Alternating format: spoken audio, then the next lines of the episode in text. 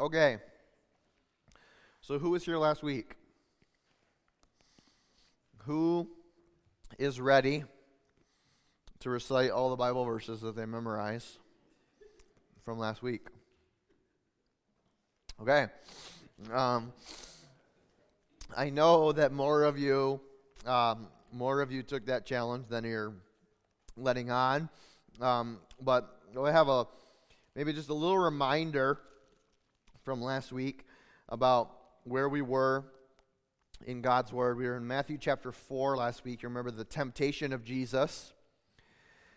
And about how the, the when we when it was recorded, the temptation of Jesus was recorded there in Matthew chapter 4. Um, it was the it was the thing that was right before the public ministry of Jesus. So it was that preparation thing, you know. It was the thing that came before the big thing. And um, often in our lives, uh, we, we do experience pretty significant periods of um, hardship, of trial, maybe even of temptation, right before God is about to unleash something large in our life uh, or there's about to be tremendous opportunity for something large. And Jesus' example is no different here.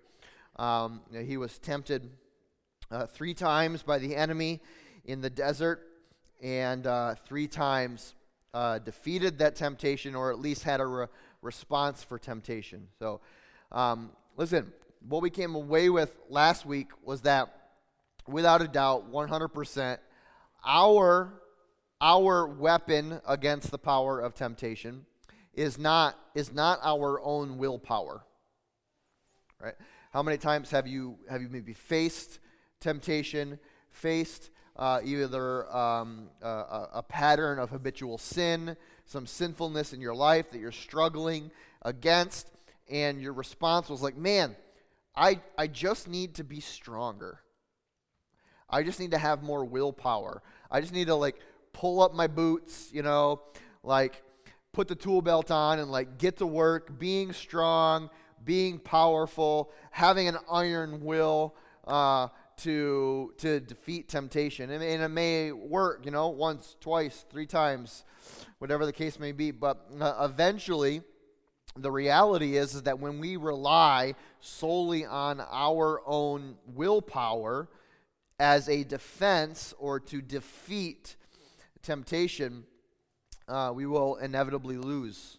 Because even Jesus, even Jesus himself, Jesus himself's number one, um, number one defense against temptation was not his own. Well, hey, I'm the Son of God. I have like I've got willpower for days and weeks and months. No, his his number one response in the face of temptation was to use the word of God not as a defensive weapon, but as an offensive weapon to repel the enemy.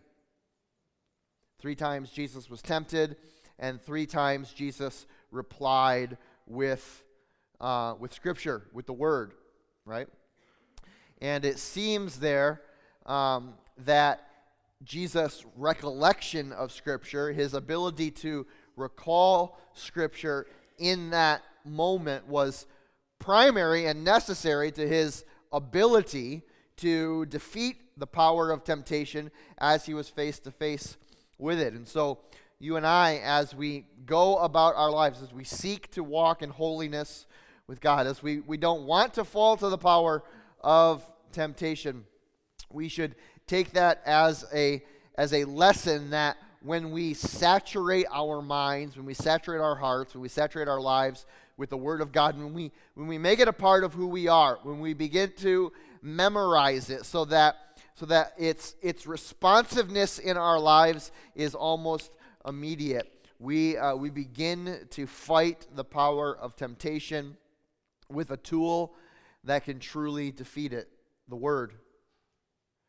So we, we looked at uh, just a few examples of Scripture that we could maybe uh, memorize if we had certain, or like in certain situations. Matthew chapter 4, verse 4, right? This is one that Jesus used. We talked about last week. Man does not live on bread alone, but on every word that comes from the mouth of God, right? It's, a, it's about trusting in God, not just about food, right? It's not just about eating. This is about, about trust. Who do, who do I put my trust in? Who provides for me? Where, where is my security when all life is falling apart? What, where's the rock that I'm standing on? What is the unmovable thing that I am tethered to, right?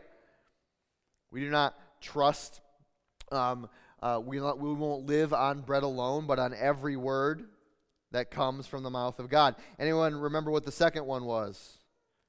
From correct philippians chapter 4 verses 6 and 7 right when we are in patterns of in patterns of um, anxiety or or or stress or we're overwhelmed with circumstances right philippians 4 6 through 7 do not be anxious about anything but in everything with thanksgiving by prayer and petition present your requests to God, and the peace of God that surpasses all understanding will guide your hearts and minds in Christ Jesus. Right?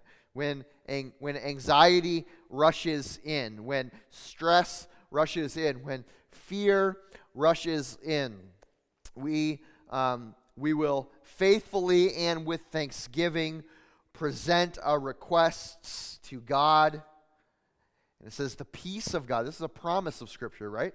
The peace of God, which goes beyond any explanation,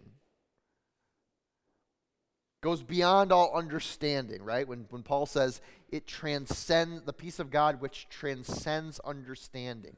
I don't know. How, how could I possibly, in the midst of all my anxiety and all my fear and all of my stress, come to a place of peace. I don't know how that, that seems just like such a foreign concept to me. That's exactly what Paul is talking about here. It's like the peace of God, it transcends our understanding. It goes beyond what we believe is can naturally happen.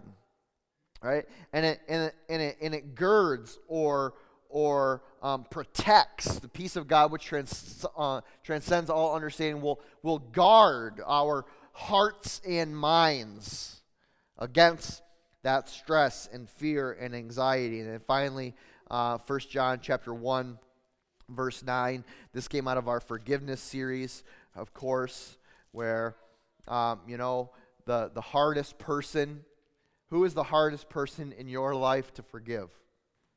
Who is it? It's me, right? Well, not me. I hope not me. the hardest person in my life to forgive is myself.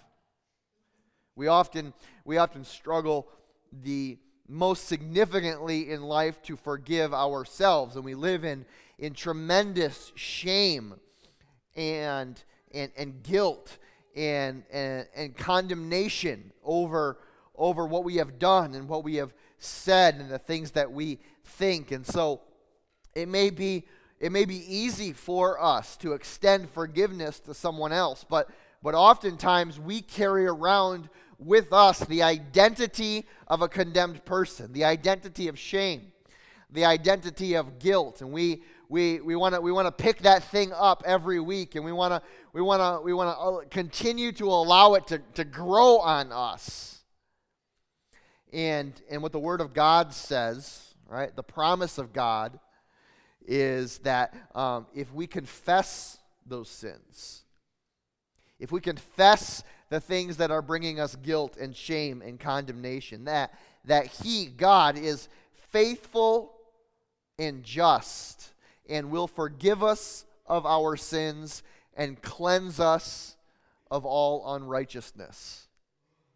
So that, so that the identity that is now, that is now, um, that is now uh, imputed to us because of Jesus Christ is one of righteousness.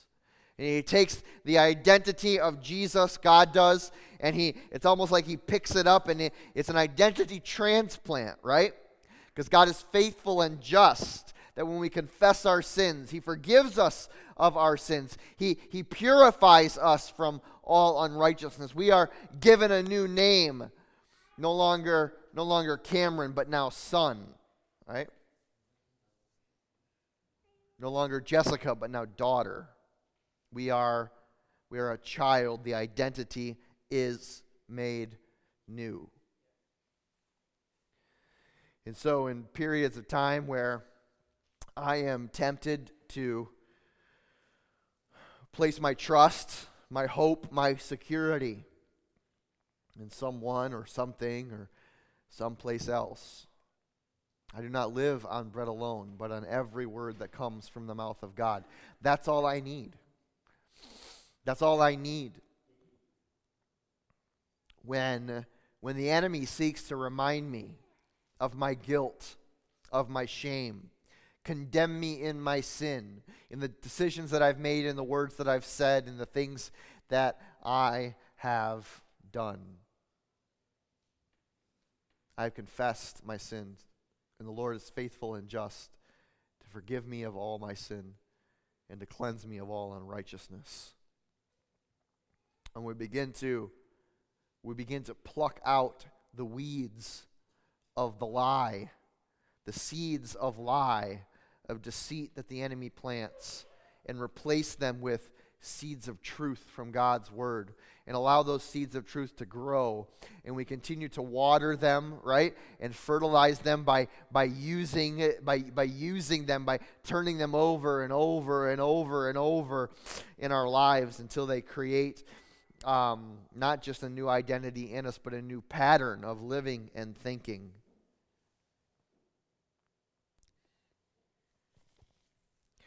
so kind of in the next uh, few weeks in this kind of officially unofficial Lenten season, uh, we're just talking about the ways in which God uh, prepares us and and what He prepares us for. And that was how uh, last week was how Jesus was being prepared for His earthly ministry and and and, and face temptation and how how we will also face temptation as God is uh, preparing us for the next season of life. Um, who, who here would consider themselves like okay when you when someone asks you the question, all right, do you want to hear the good news first, or do you want to hear the bad news first? So who he, who here is a good news first person? Who here is a bad news first person? Okay, all right. So give me the bad news first, and then we're going to end. That's interesting. Uh, and then we're going to end with the good news. Um, if you turn in your Bibles to Mark chapter 1, right at the beginning of Mark's gospel, chapter 1, verse 14.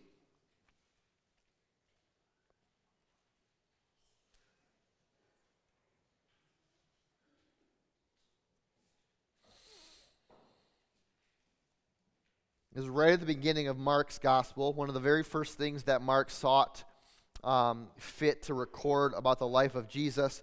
Verse 14, he says, After John, John the Baptist, that is, was put into prison, Jesus went into Galilee proclaiming the good news of God. The time has come, he said. The kingdom of God is near. Repent and believe the good news. And one of the primary messages of Jesus as he traveled around and preached, one of the primary one of the primary messages of Jesus as he traveled around and preached was not a was not a message of um, you know uh, do this, do that, you know, kind of like a moral, ethical. I'm going to teach you how to be a good person. I'm going to teach you, like, here's 101 ways to live your best life right now, here in this moment, right? The primary message of Jesus everywhere that he went was hey, the kingdom of God is near. Repent. Repent. Repent and believe the good news. Here's a warning the kingdom of God is near.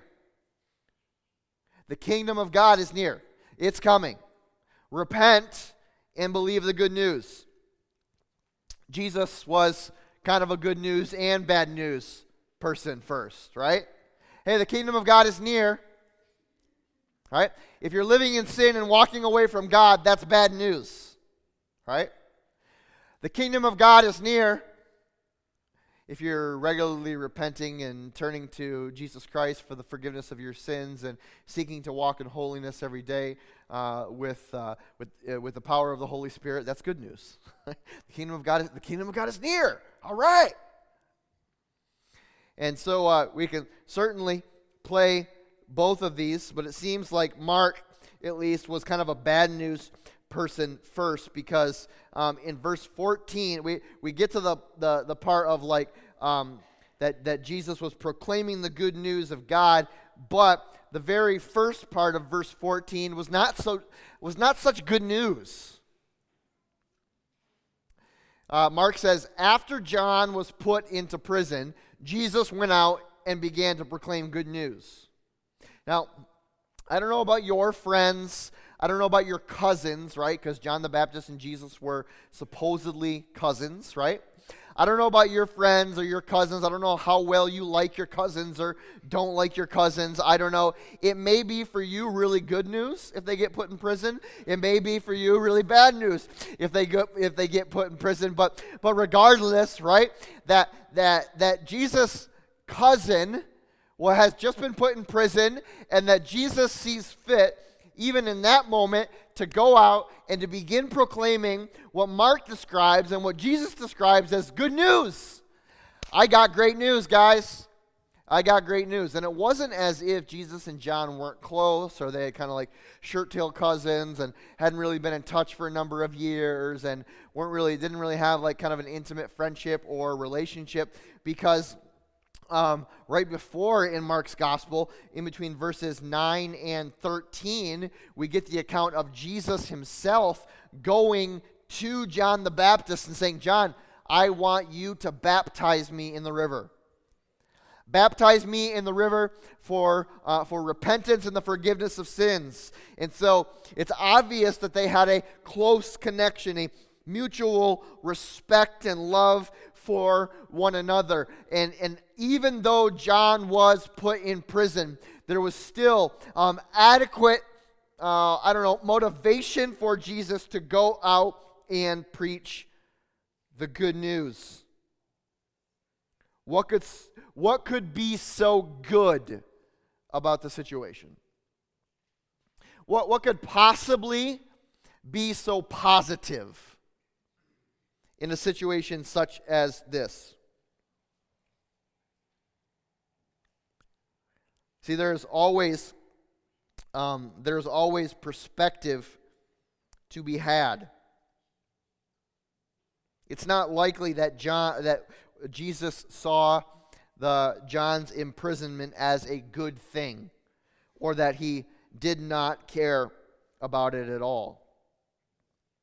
Uh, but the perspective that could be had or that we could learn here from this is that um, things can appear things can appear to be going all wrong. Things can appear uh, to be falling completely apart. Things can appear to be disintegrating before you uh, before your very eyes or in the lives of your loved ones those around you right? And there is still a place for news that is good.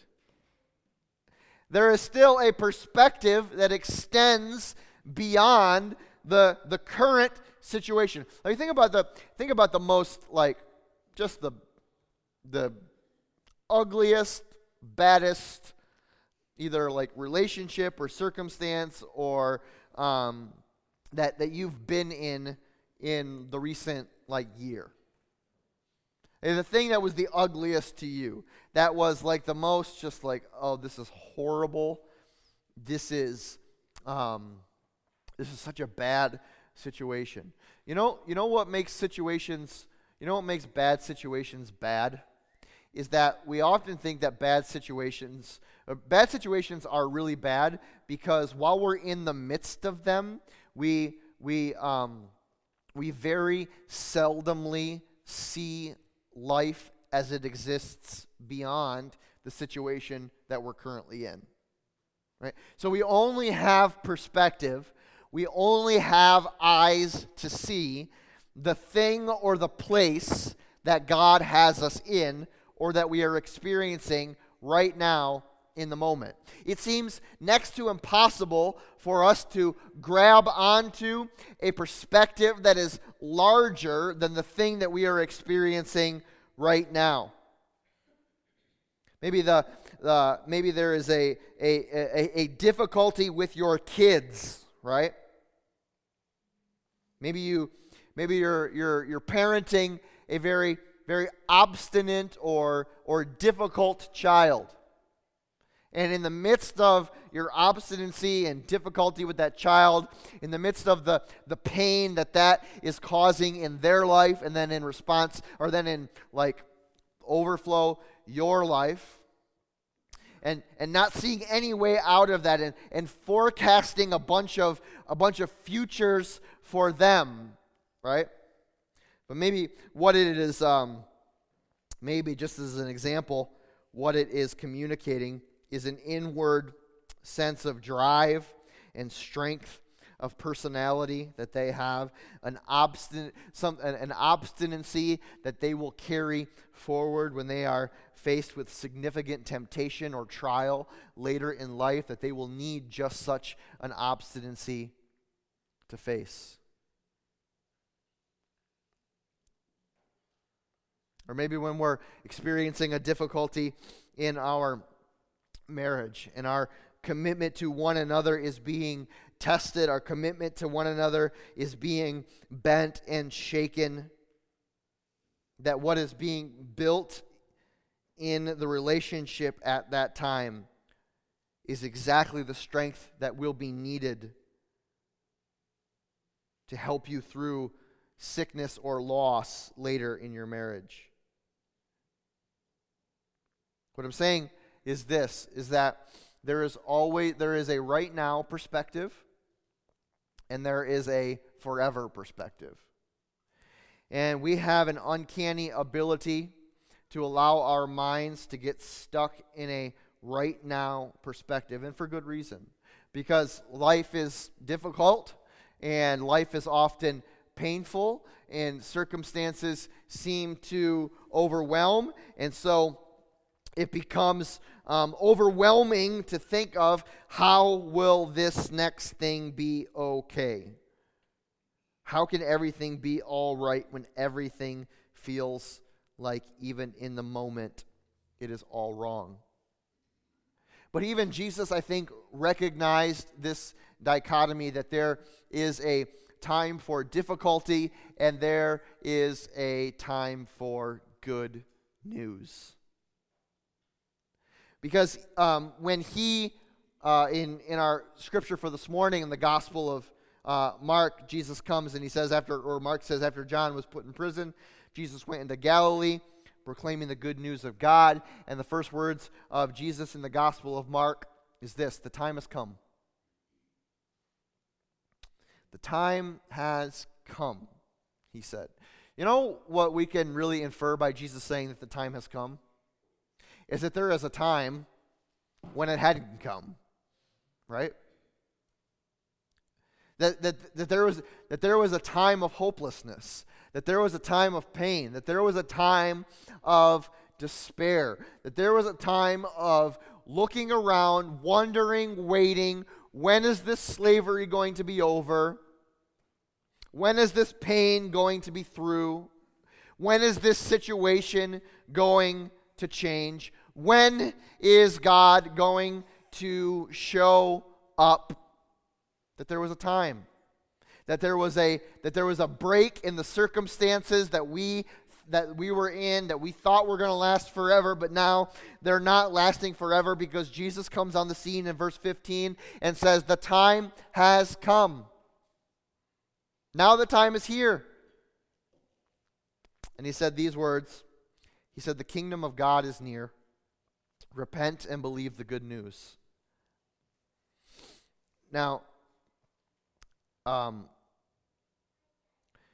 what we see here, if you had to if you had to guess, what was the thing that Jesus spoke of more than anything else in all four gospels that we have, what would you say? Like the thing that that the like this is the main thing that Jesus talked about. You look at all the gospels, you make all your lists. What was the main thing that Jesus just talks about over and over and over and over and over and over again? What would you say? Take some guesses. Peace. Okay. What else? Love, repentance, forgiveness. I didn't hear that one. Believe. Do not worry. These are all great examples, right? Things that Jesus talked about, things that we see in the New Testament.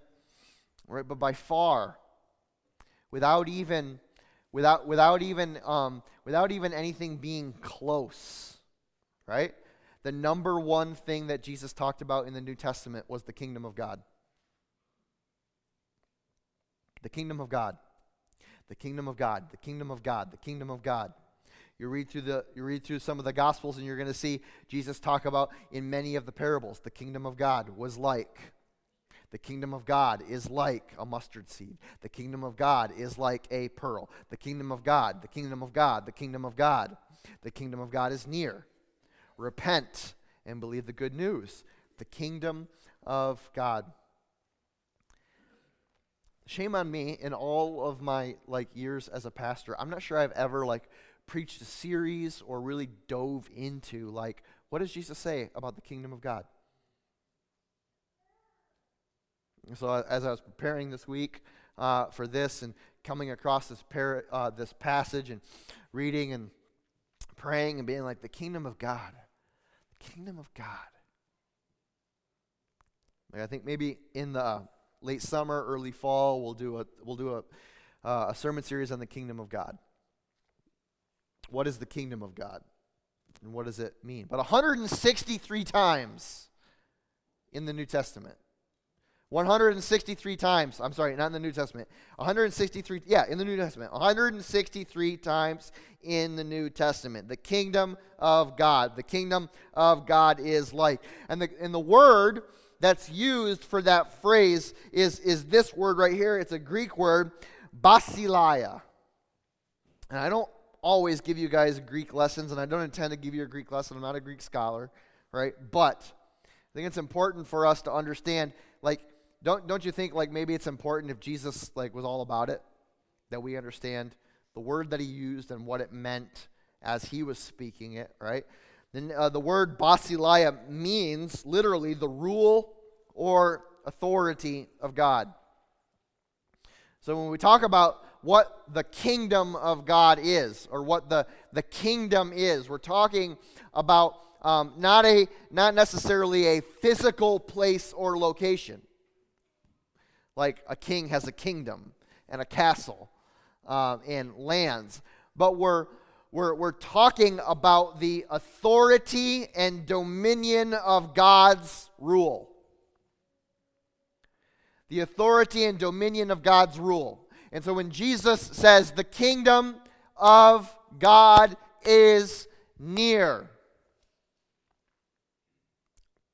his intention was to speak of the authority, the rule, the dominion, and power of God. Now, does that mean that in this moment, like if Jesus says it's near, right? Meaning not yet here, does that mean that that that there is um, that, that God has somehow um, he's he has no power, or he has no rule, or he has no dominion? Of course not, right? We're dealing here with this concept that we've talked about before here. I know we've talked about it before, right? And we're also um, we're also hearkening back to something that we just talked about. We're talking about a reality that already exists, right? And that is not yet fully realized. Right? So when we talk about the kingdom of God, the rule or the power or the authority of God, we're, we're talking about something that already exists. God is in control. God has ultimate authority. God has ultimate rule and power. That is a that is a general and that is a general principle of God's character that he is sovereign in all things. However, you and I, right? We're over here, and um, we feel like, man, you know, uh, my my life kind of feels a little out of control. My life kind of feels like um, there's no rule or power or authority or dominion of God. I look around the world and I I see things that feel and look and seem like they're way outside of the boundaries of what it would be if God was like ruling and in authority and in dominion and in power. And so, how do we reconcile these two things? Well, the answer to reconciling those two things is that we hold them in sacred tension, knowing that the ministry of Jesus, the ministry of Jesus was to come, right? To bridge the gap between the already here and the not yet here and say, hey, look, guys, the not yet is coming. It's coming. The kingdom of God is coming. Get yourselves ready. Repent and believe the good news. Get ready. Get ready. Get ready. And then he used this phrase, a phrase that we have come to, um, that has become analogous with Christianity and Scripture.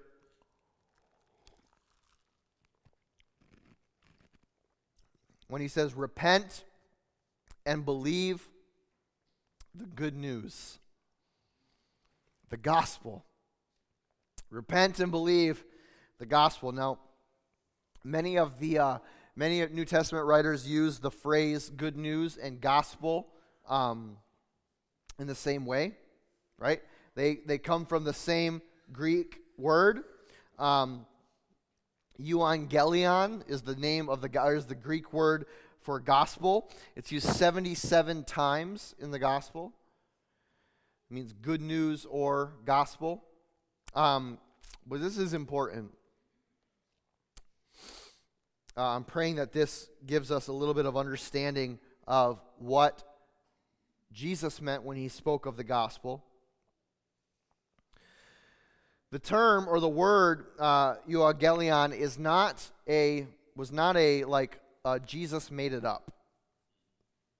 Was not a, was not a word that was like a word that he was just going to use to describe the message that he was bringing. Oh, like my story, my message. Um, I'm going to call it the good news. I'm going to call it the gospel, and it's just going to be synonymous with me. It actually had a really strong usage already in um, Greek and Roman culture. And it was used in, uh, it was used as a technical term or a technical military term for news of victory. So, what would happen is that um, if a if a Roman colony or um, a, a particular part of the Roman Empire was out to war, out on conquest. They would not, um, you know, they, it's not like you, they could text, hey, we won the war, we'll be back in a few months, right? We're on the, we're on the train back, you know, we're going to get there.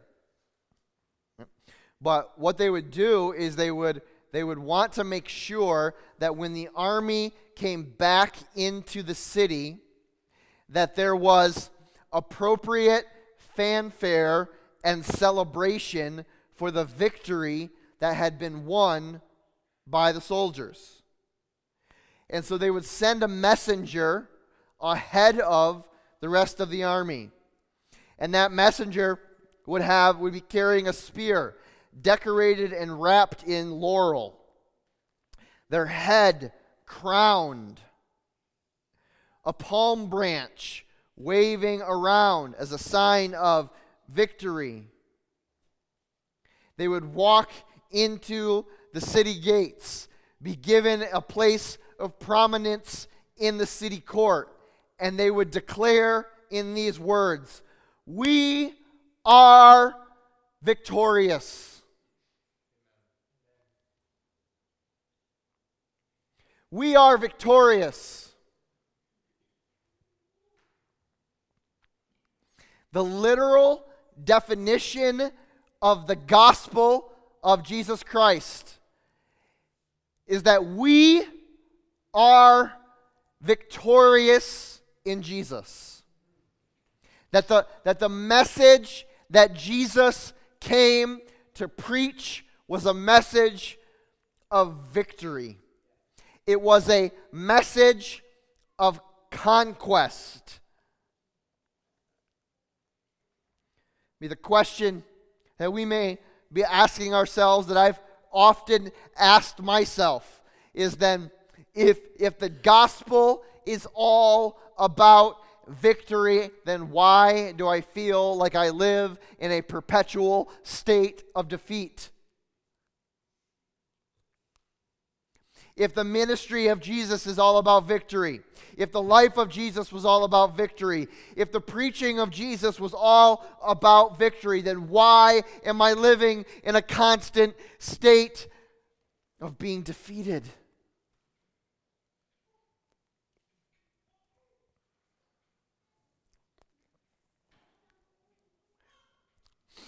I believe, like many other things in life, that our eyes and our heart and our minds, our spirit, whatever, always gets magnetized towards the things that are really easy for us to digest and receive and accept. And we, we tend to gloss over or forget or put to the side the, the part of what's good, right?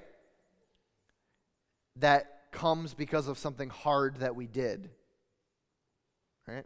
How many, how many know how many people know that um, that all good things usually come at the end of difficult decisions, circumstances, life changes or choices.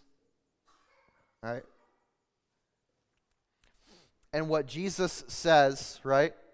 What Jesus says pushes victorious living into our lives. The kingdom of God is near. So, since it's coming, right, do this repent.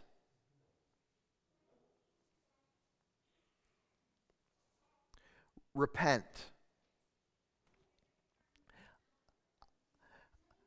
Why do I live so defeated? Repent. I just want to experience the victory of Jesus in my life. Repent. Why, why, why, am I, why do I live so powerlessly all the time? Repent. And believe in your victory. Repent and believe in the good news. Repent and believe that, that, that Jesus has been victorious. I am victorious. We are victorious. The cry of the gospel in our lives is made complete by repentance. That we will not experience, we will, we will not experience the, the, we will not experience the power of victory. We will not walk in the reality of victory until we repent.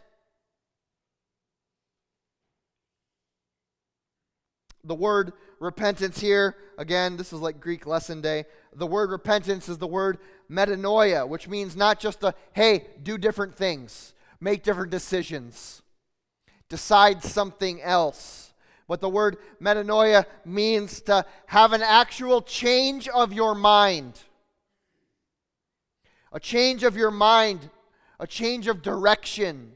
Uh, no longer walking towards sin, but deciding to turn my back on. I'm going to change my mind about what I want. I'm going to change my mind about what is important. I'm going to change my mind about the way that I live and I no longer I no longer want that. Repent and believe that you are victorious in Jesus.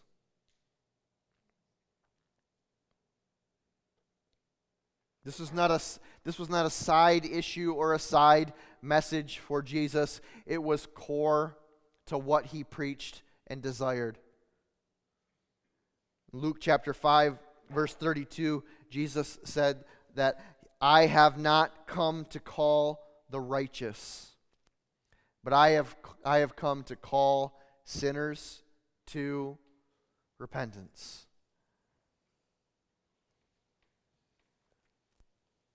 We are, listen, we are powerless against sin.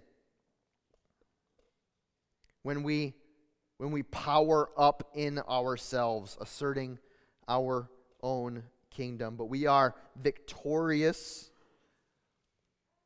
We are victorious over sin when we repent and believe that in Jesus Christ we are victorious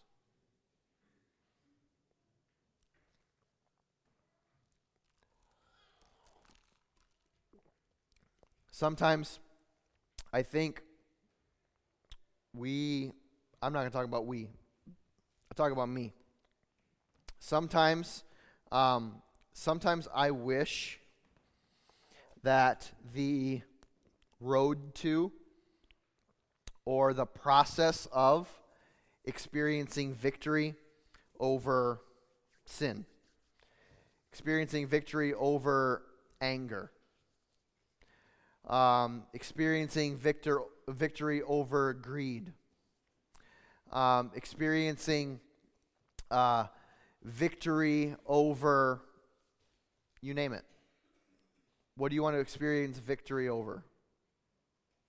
Or sometimes I sometimes I wish um, in my life that the things I wanted to experience victory over, that there was a really long, drawn out process of needing to do X, Y, and Z in this um, order over a long period of time, and um, and and and having having going through lots of different steps to get to that.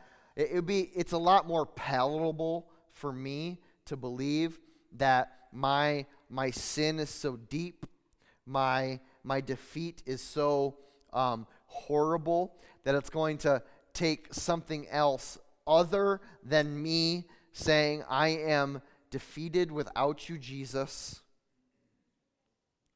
I, I repent of my striving. I, I repent of my sin. I believe in your victory, and I believe that your victory has become my victory. Because the simple things are almost always the most difficult to believe. The simple things are almost always the most difficult to allow to get into our hearts.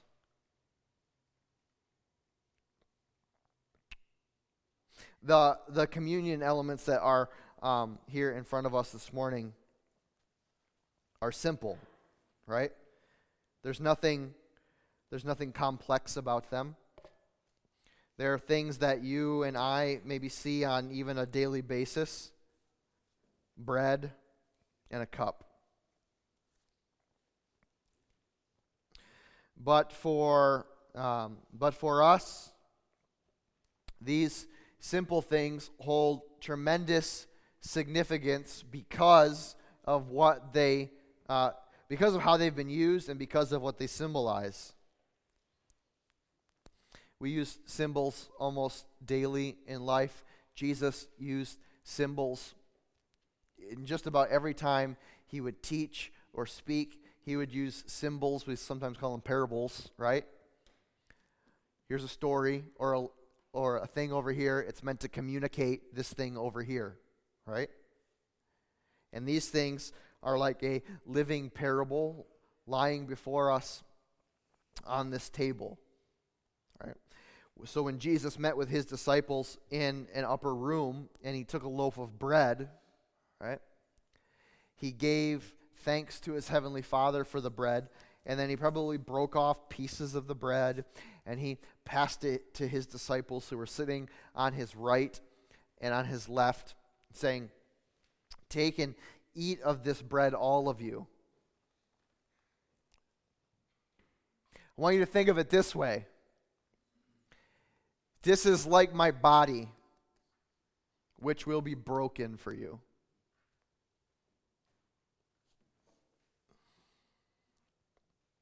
And then Jesus took a cup and he gave thanks to his heavenly Father for the cup. And then he gave the cup to his disciples in, in a similar fashion. Drink, drink from this cup, all of you. Uh, when you drink of this cup, I want you to be reminded that this is like my blood, which has been poured out for you, for the forgiveness of your sins.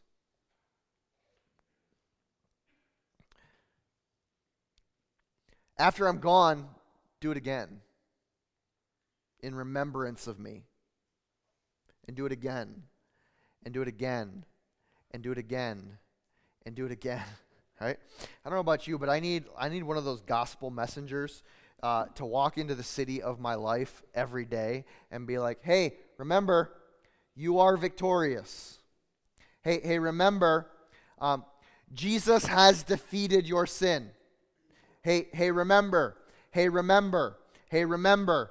Hey, remember the body of Christ for the forgiveness of your sins, the blood of Christ for the forgiveness of your sins. Repent of your sins and believe in your victory. Repent of your sins and receive what Jesus has offered to you in Himself. And so here we are before the table with an opportunity to remember